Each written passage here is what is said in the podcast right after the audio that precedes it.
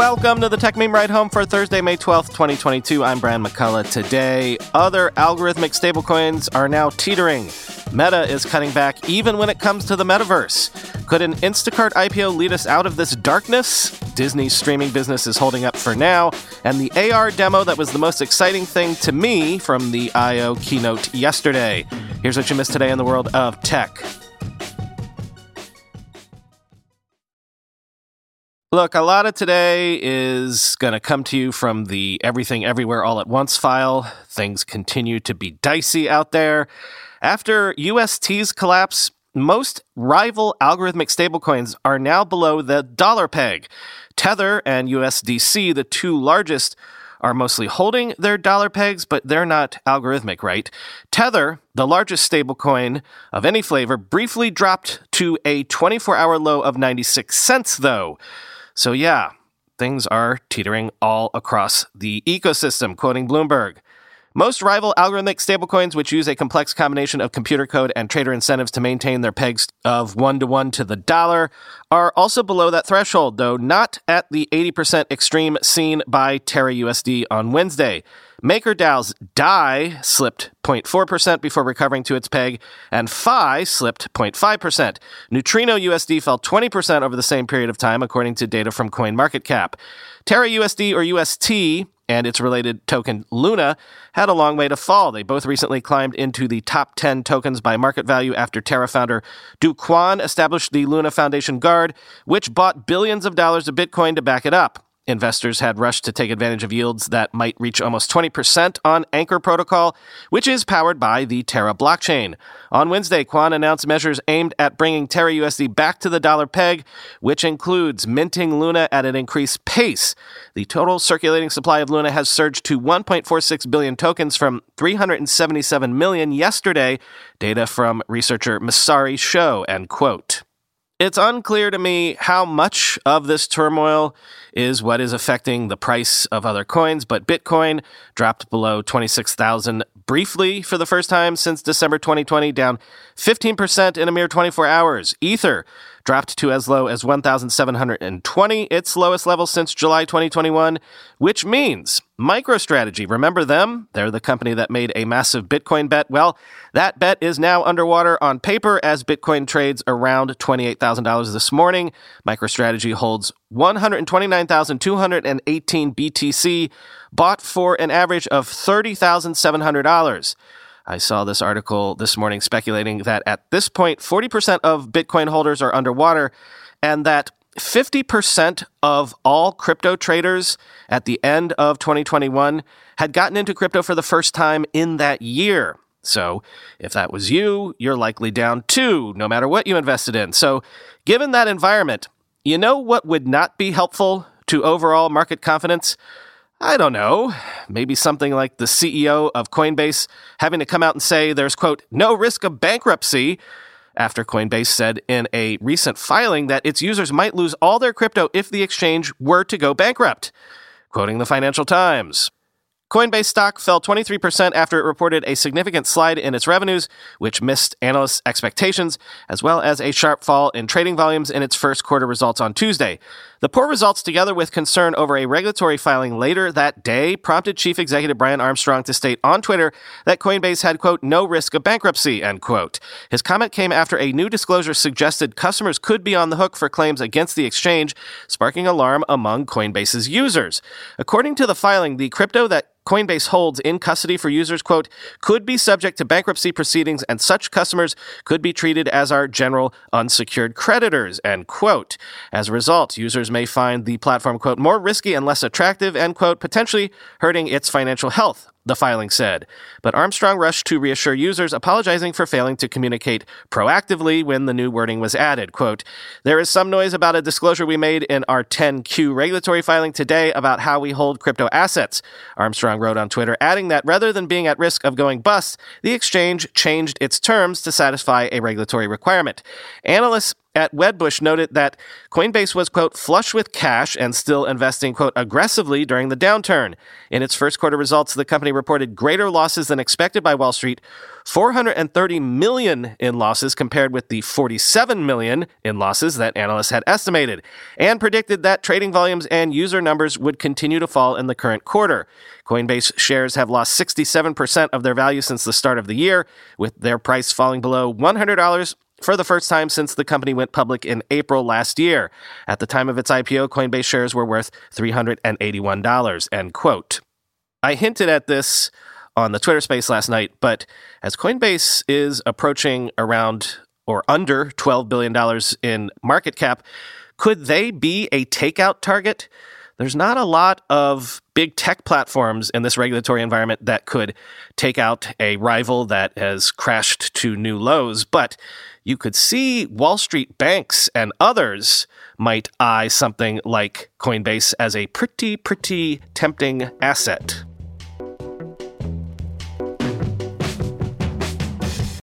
And more. Andrew Bosworth told Reality Labs staff that Meta plans to cut or delay some projects and details will be forthcoming soon. Meta says there won't be layoffs, but remember, Reality Labs is what Meta is betting the farm on. Reality Labs is where they're trying to build out the metaverse. Quoting Insider, Reuters saw a summary of comments made by Meta's chief technology officer Andrew Bosworth made to Reality Labs staffers during a weekly Q&A session on Tuesday. A Meta spokesperson confirmed to Reuters that Bosworth told staff that the division would not be able to afford some projects and others would have to be postponed. Reality Labs cost Meta $2.9 billion in the first quarter of 2022 and 3.3 billion in the final quarter of 2021. CEO Mark Zuckerberg told investors in an April conference call that the company would slow the pace of some of its investments. So far, the company has announced Reality Labs is working on a high end VR headset called Project Cambria and a pair of AR glasses called Project Nazar, end quote.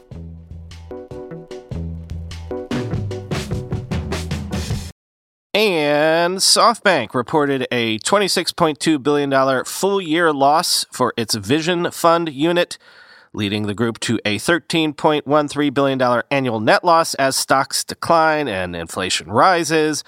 Quoting the journal, the world is in a chaotic situation, said Chief Executive Masayoshi Son, citing COVID 19 and Russia's invasion of Ukraine. Quote, In this chaotic world, the approach we at SoftBank should take is defensive, end quote.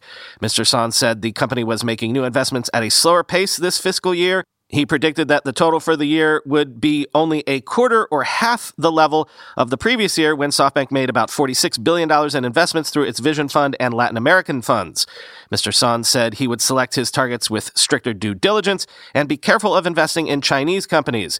Because the 475 companies we have invested in are gradually reaching harvest soon, we can manage to survive, Mr. Son said. We may not be able to plant new seeds in the next year or two, but I expect the stock market to start recovering after one or two years, end quote. Among the many signs of tribulation littering SoftBank's 117 page earnings statement was an investment loss of $26.2 billion in the first three months of this year in its principal funds.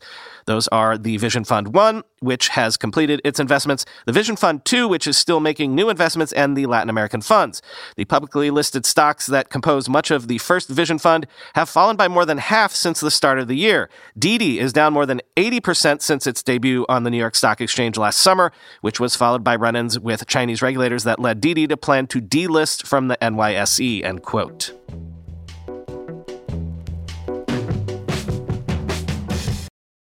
So, if we're ever going to stop this doom and gloom cycle, someone is going to have to step up into the breach. Will it be Instacart? Sources are telling Bloomberg that Instacart confidentially filed documents for an IPO, which could happen as soon as 2022, though the timing could slip or the startup could stay private. Quote, Instacart is working with banks including Goldman Sachs Group and JP Morgan Chase and Company on an offering, said the people, who added that other banks may be included later. A representative for Goldman Sachs didn't immediately respond to a request for comment. A spokesperson for JP Morgan declined to comment. A beneficiary of the coronavirus pandemic, Instacart's pace of growth has decelerated. It announced in March that it was cutting its valuation about 40% to $24 billion, Bloomberg News reported. The company was previously valued at $39 billion in March 2021 in a funding round that included Andreessen Horowitz, Sequoia Capital, and D1 Capital Partners, as well as Fidelity and T. Rowe Price and Associates. Instacart's public debut could come at a turbulent time in the stock market. Only two IPOs of more than $500 million have priced this year in the U.S. Excluding blank check firms, 52 companies have raised $4.4 billion this year compared with 201 listings for a total of more than $71 billion during the same period in 2021, according to data compiled by Bloomberg. The performance of these newly public companies generally has been disappointing. The Renaissance IPO ETF is down 48% in the past year, end quote.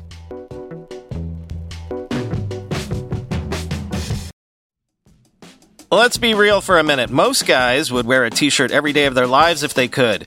The problem is that most t-shirts are not acceptable to wear at work or out on a hot date night. But today's sponsor, Cuts, has finally changed that. Cuts t-shirts are such high quality, wrinkle free, and so buttery soft that you can look like you're dressing up even when you're dressing down. Yeah, you heard that. Wrinkle free. You never have to substitute comfort for fashion ever again. If you see me in a t-shirt, it's likely one from Cuts. I'm also a huge fan of their AO five pocket pants. The right sort of step up from jeans without going all the way into dress pants, like literally my ideal Venn diagram of professional looking but comfortable feeling. When you touch something from Cuts, you can immediately feel the quality. Their proprietary fabric blends are ridiculously soft and breathable, they don't wrinkle, and they look way more expensive than they actually are. For a limited time, our listeners get 20% off your entire order when you use code RIDE at checkout. That's 20% off your order at cutsclothing.com with promo code RIDE. Please support our show and tell them we sent you. Experience the perfect blend of style and comfort with Cuts Clothing. Cutsclothing.com, promo code RIDE for 20% off. Whenever I need to do financial research for this show, for instance during tech earnings season when I have to analyze how various companies' stocks have been performing, I only ever turn to our sponsor today, Yahoo Finance. For more than 25 years, Yahoo Finance has been the brand behind every great investor. Whether you're a seasoned investor or are looking for that extra guidance, Yahoo Finance gives you all the tools and data you need in one place. They are the number one finance destination producing a holistic look at the financial news cycle, including breaking news, original editorial perspectives, analyst ratings, independent research, customizable charts, and so much more. Securely link your brokerage accounts for a unified view of your wealth, including 401k and other investments. A comprehensive perspective is what sets apart great investors, and it's how Yahoo Finance ensures you have the insights to look at your wealth in its entirety. With a community of over 90 million users each month, their real strength is helping you on your way to financial success. For comprehensive financial news and analysis, visit the brand behind every great investor, yahoofinance.com, the number one financial destination, yahoofinance.com. That's yahoofinance.com. Worth noting that the U.S. Senate voted 51 to 50 to confirm privacy expert Alvaro Bedoya to the Federal Trade Commission, replacing former Commissioner Rohit Chopra, and establishing a Democratic majority for the first time on the FTC this far into the Biden presidency. Quoting The Verge. Vice President Kamala Harris voted to break a 50 50 tie on the Senate floor to finalize Bedoya's confirmation. Bedoya will replace former Commissioner Rohit Chopra, who left the FTC last year to head the Consumer Financial Protection Bureau. Before his confirmation, Bedoya was a Georgetown law professor with a focus on privacy law, founding the university's Center on Privacy and Technology in 2014. In his academic career, Bedoya explored the disproportionate effects of surveillance on minority groups, particularly regarding facial recognition technology. Bedoya was first nominated to the FTC last September, but his confirmation process was stalled by Republican opposition to his nomination. After several canceled and rescheduled committee hearings and votes last year, the Senate Commerce Committee voted 14 to 14 in March, requiring a motion to discharge by Majority Leader Chuck Schumer to bring a final vote to the floor, end quote.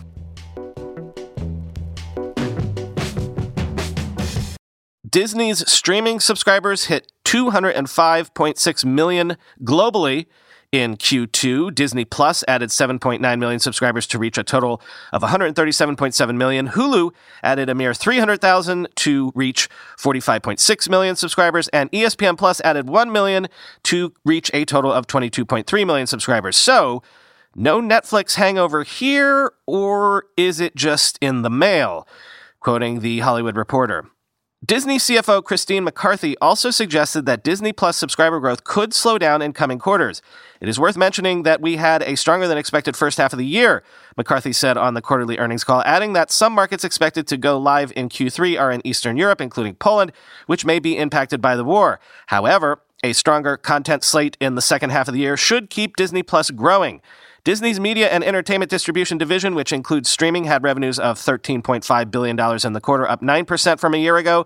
Streaming led the way with revenues up 23% to 4.9 billion. Linear networks were up 5% to 7.1 billion. The Academy Awards helped bolster ABC, with advertising revenue up from the same quarter a year ago, partially offset by a decrease in viewership and, to a lesser extent, fewer units delivered, the company said, end quote.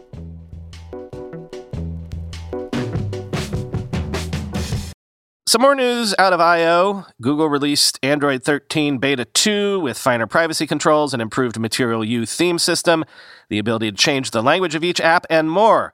Quoting Neowin, with Android 13, privacy and security are very important focuses for Google. Users will have more control over the files they give apps access to, for example. Files and media has been removed, and two new categories have taken its place photos and videos, and music and audio. Another way that Google is preserving privacy is by no longer needing users to grant location to apps just to enable Wi Fi scanning. To protect the data you may have copied to the clipboard, Google is adjusting Android so that you get a notification when an app accesses your clipboard. The system will also erase your clipboard history after a short period, so apps are blocked from copying information. While this is good from a privacy perspective, it sounds as though it could become annoying if you're trying to copy and paste between apps, especially if your phone is a bit sluggish. To ensure we are as safe as possible, Google is going to introduce the Settings and Privacy Settings page. Here you'll see such things as App Security Screen Lock, Google's Security Checkup, and Find My Device settings, and any requests Google wants you to make to tighten your security settings. Aside from all the features mentioned, Android 13 will also improve the tablet experience. It brings better multitasking on tablets and an updated taskbar so you can switch between single tablet view and split screen. To enter split screen mode, just drag and drop a second app onto your screen from the taskbar library, and it will share the screen with the app already open. End quote. I think we touched on this yesterday, but it looks like Google is taking another run at trying to make Android tablets a thing. Nth times the charm, I guess.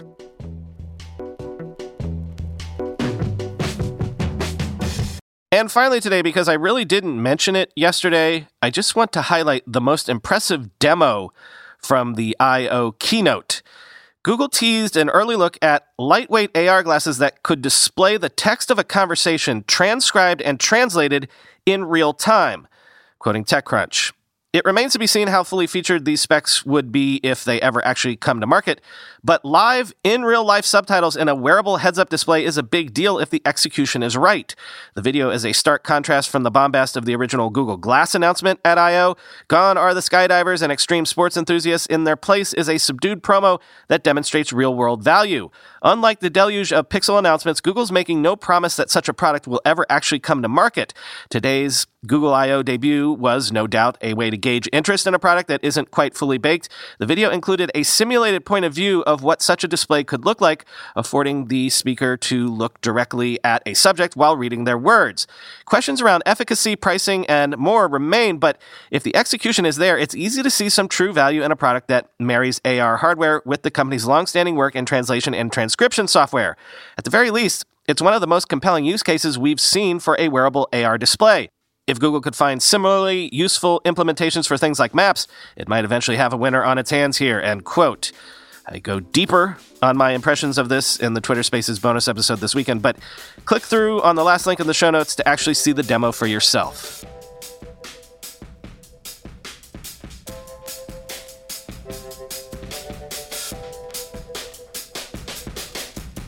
This afternoon is the most meaningful North London derby in recent memory. Arsenal go away to Spurs, and if we win, we're back in the Champions League for the first time in five years. Later this afternoon, you should spare a thought for me as I try to watch the game. The thing about football is when you actually care about the outcome of a match, like really, really care, it is no fun at all. Just 90 minutes of agony. Come on, Arsenal. Talk to you tomorrow.